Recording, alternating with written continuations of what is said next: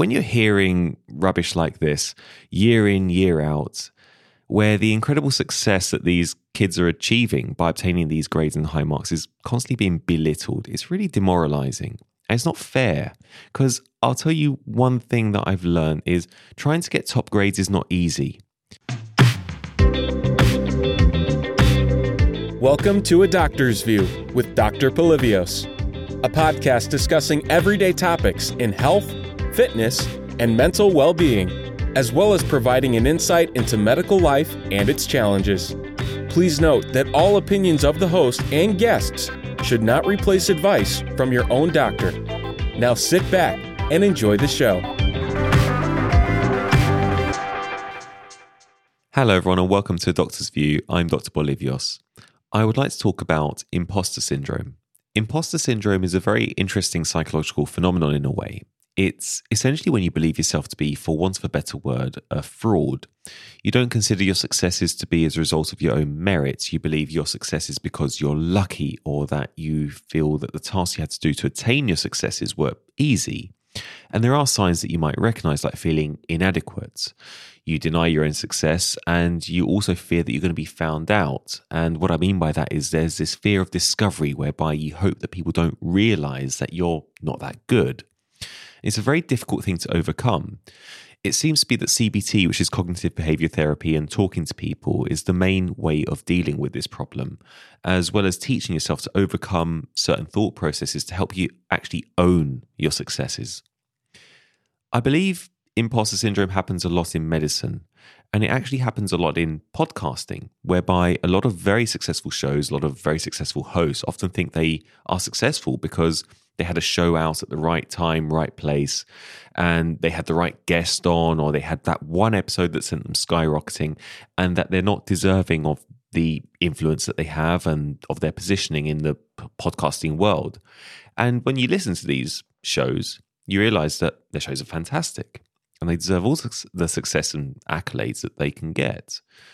So, why did I decide to talk about this?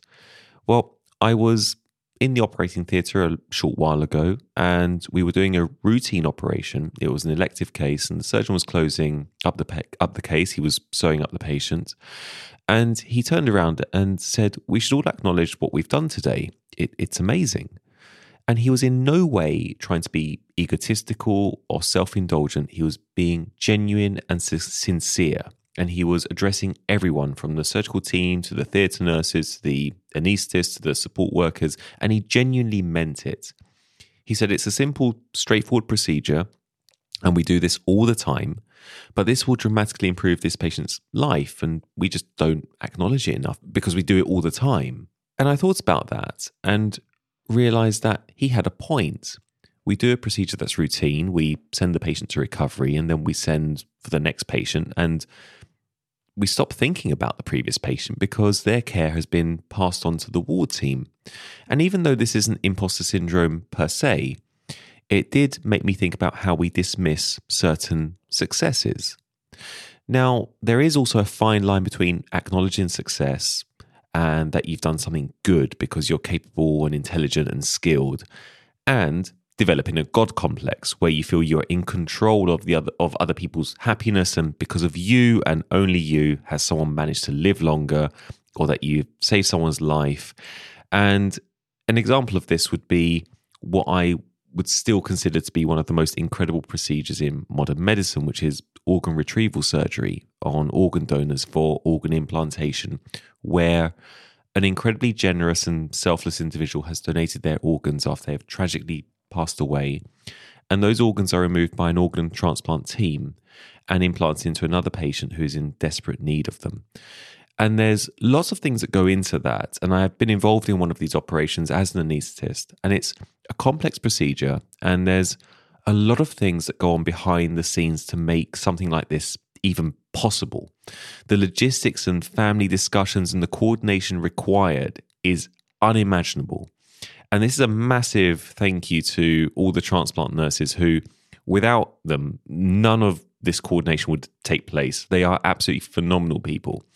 And whilst I've never witnessed this from an organ transplant surgeon, it's very easy for that surgeon to say, I've just saved five people's lives because I've taken five organs from this donor. But you can't really say that because you don't know the outcome. You don't know if the recipient of those organs had them implanted successfully. They might die of complications postoperatively. They might end up with other life changing problems because of the procedure.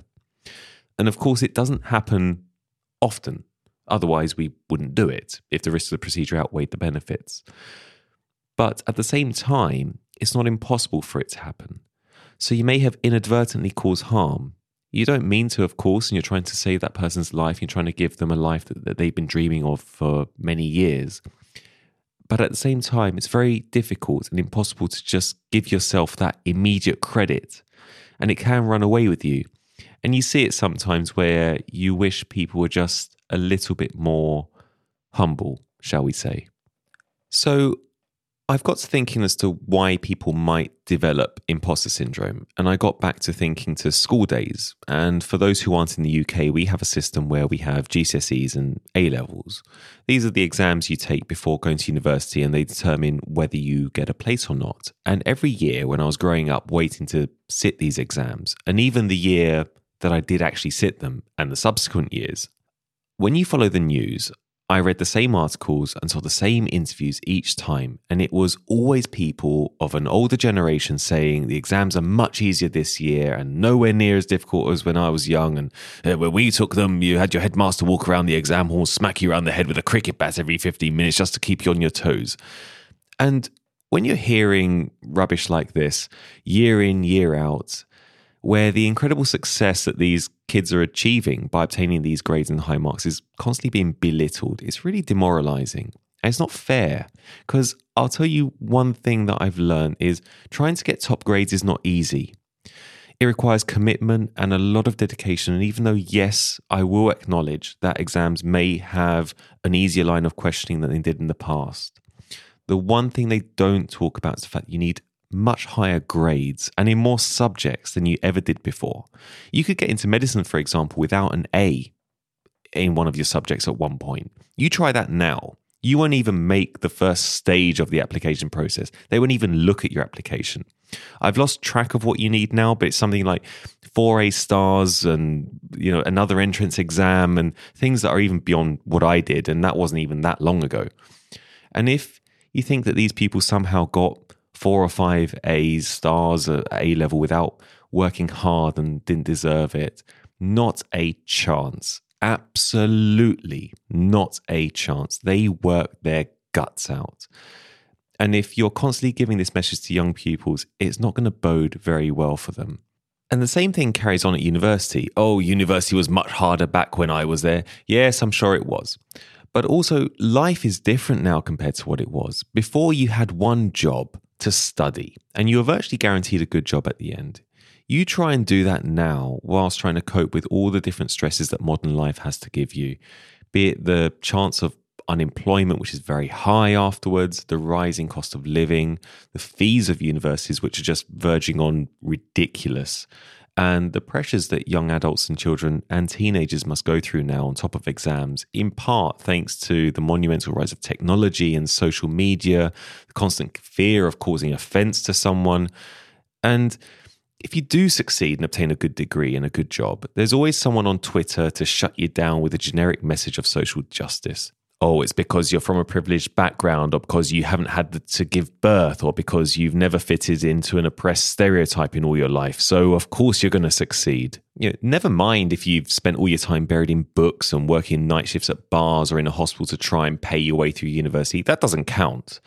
I hate Twitter and I can't stand comments that aim to dismiss meritocracy and the hard work of others.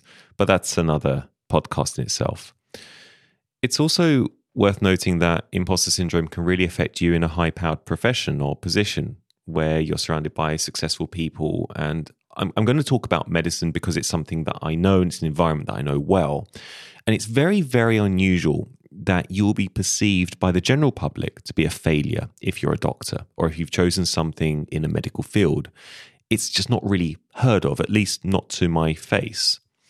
But I believe there's a lot of medics who still feel like they're a failure because they're surrounded by these hyper successful people, people that have passed exams, become consultants, become professors, reached a level in their training where they might be struggling to get to. Or they can't get the same number of operating cases, they can't get the same interaction with patients. It can very easily turn into and spiral into this sense of really feeling like a failure and feeling inadequate in your job. And it's only because you're surrounded by, like I say, these, these hyper successful people that you can feel like this. I do want to say to anyone who is listening who is perhaps a junior doctor struggling to get to the point where they want to be, or they're feeling intimidated perhaps by seniors because they're in a position that they're trying to get to. Just because you may be struggling now to achieve that goal doesn't make you a failure at all. You've still achieved a lot. You're surrounded by these very successful people and everyone works on a different time frame. And just because you're not where you want to be yet doesn't mean you won't be. And just keep trying keep going. It doesn't make you a failure. You probably have lots of skills that others do not. And this doesn't just revolve around medicine, it includes other professions as well. And it's mainly other professions that research has been done. And I do know that imposter syndrome affects women more than it does men for a number of different reasons. And it's important to acknowledge imposter syndrome because the nature of it means you don't really realize you have it. And this sense that you're not good enough can very easily hinder you in your progression and your future endeavors.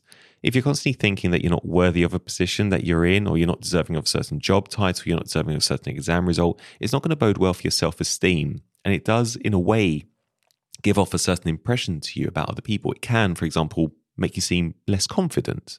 And it might stop you from wanting to apply for that different job, that higher position, because you've got that fear that you're not good enough. There is one characteristic that seems very common with people with imposter syndrome, and that's perfectionism.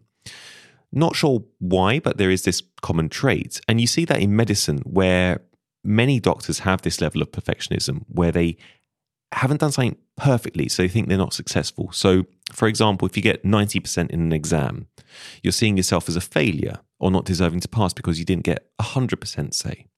And that's a very difficult thing to try and overcome because this is behavior you've been practicing for a very long time. And ironically, it's probably why you're actually in a very successful position to begin with, because you have such high standards.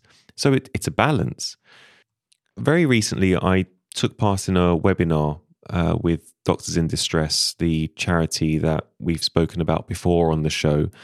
And something was brought to my attention as a consequence of discussions, and I thought it would be worth mentioning in uh, in this podcast, and that is there is definitely room for a discussion about burnout and about stresses in the workplace as a consequence of being given a really high accolade and a really profound label. And the example I'm going to use is after the first wave of COVID, which for me was by far the worst out of all the waves, personally speaking. I was given, along with everyone else in the trust, and as far as I'm aware, along with everyone else who worked in the NHS in uh, around the country, a lovely card. And in that card, or on the front of the card, was a heart. And in that heart, within it was the words, thank you written in every single language you could possibly imagine, as many as would fit in this heart shape. And it's a lovely, lovely card. And I've also had mugs given to me that say NHS Hero on them, um, or badges that say NHS Hero. And I've never brought myself to ever wearing these badges or um, drinking from this mug, even because in a way, I can't bring myself to uh, feeling like a hero. And the reason why is because I don't feel I did anything different to anyone else in the country, anyone else who worked in healthcare around the world. Everyone grouped together and did their job. We all had different jobs, we all had different roles, but everyone was suffering throughout the same problem. Even people who weren't in the healthcare service, everyone had their own battles and everyone was their own hero in a way. So it's strange. It's a lovely, lovely gesture, and it's meant in the nicest possible way as a way of saying thank you and a way of acknowledging that this isn't exactly what you signed up for, but thanks for stepping up. And it's just a thought that if you're being labeled as a hero by so many people and you don't obviously believe it yourself, you might be less likely to come forward with problems because heroes don't have problems. It's a small thought, but it's one that is worth a discussion at some point, and I will talk about that probably more in the future. I don't actually know how to fix this, and I apologize to anyone listening to this thinking that they're going to get a solution. I, I don't have the answer for imposter syndrome. I tried to find the answers. And there was a problem when I was looking up the answers. I came across a lot of people and I was trying to work out whether I should bring an expert on the show. Should I invite someone to talk about this? Because I don't really know very much about it. And I didn't want to because I was looking at these experts about imposter syndrome and I just didn't have very much confidence and faith in a lot of them. And I didn't know who to trust because one thing I've learned with podcasting is you get a lot of people write to you wanting to be on the show, perhaps, or wanting you to acknowledge something they've done. And there's a lot of people who feed off the unfortunate situation of others and capitalize on their desperation for help. So I do believe there's a lot of charlatans out there who are these self proclaimed self help gurus, shall we say, imposter syndrome gurus. And I just didn't know who to believe. I didn't know who to trust. And I didn't want to start writing to people and get someone on the show to essentially, at the end of the day, sell you a book that they've authored or make you listen to a webinar that, and charge 250 pounds for it, whatever it might be. So I thought the best way to go about it was just to be honest and say, I don't know the answer of how to deal with it. But from a pragmatic perspective, and I've done some reading, and I do know that people have said the best thing to do is to try and acknowledge your feelings, try and talk to others, and try to develop a plan for being able to deal with this in the form of a coping strategy. And then I thought the best way of doing that is probably along the lines of CBT, cognitive behavioral therapy, which might work for some, and it might just be a good starting point for others on this journey. And it's worth trying to get a referral to a professional therapist, just someone who can you can talk to. They might not be able to give you the immediate answer, but if you're finding yourself in a situation where you feel more stressed than you should be, you're feeling a lack of self belief, an overwhelming element of doubt and inadequacy, it could well be imposter syndrome. But you won't know until you talk about it or do some research and do a bit of self reflecting and acknowledge it or even dismiss it. Whatever the answer is, you can go about speaking to someone about it and seek help from a professional. And do your research on that person. And like I say, the internet is full of interesting characters, and the last person you want to see is someone who's probably bought half of their doctorates and titles online and are going to charge you a lot of money to literally tell you nothing that you haven't heard a million times before likely from inspirational quotes that you get from Instagram and Twitter, often written by people who are never going to heed that advice but post it to fuel their narcissism with likes and follows and an even more cringeworthy comment section. So just be careful and seek help from a professional, and your doctor can advise you on this. If you're a worker in the NHS in the UK, you may be eligible for free help and CBT, so it's worth having a look at that. And with that, I will leave you. As always, please look after yourself, and I will join you again next time. I'm Dr. Polyvios. Goodbye. Thank you for listening to A Doctor's View. If you're enjoying the show, please don't forget to subscribe or follow on Apple Podcasts, Spotify, Google Podcasts, or your favorite podcasting platform so you don't miss a future episode. If there are any topics you would like considered for the show, please get in touch via email at a doctor's view at gmail.com or visit a doctor's. And be sure to follow the show on Instagram at a doctor's view for some behind the scenes posts. See you at the next episode.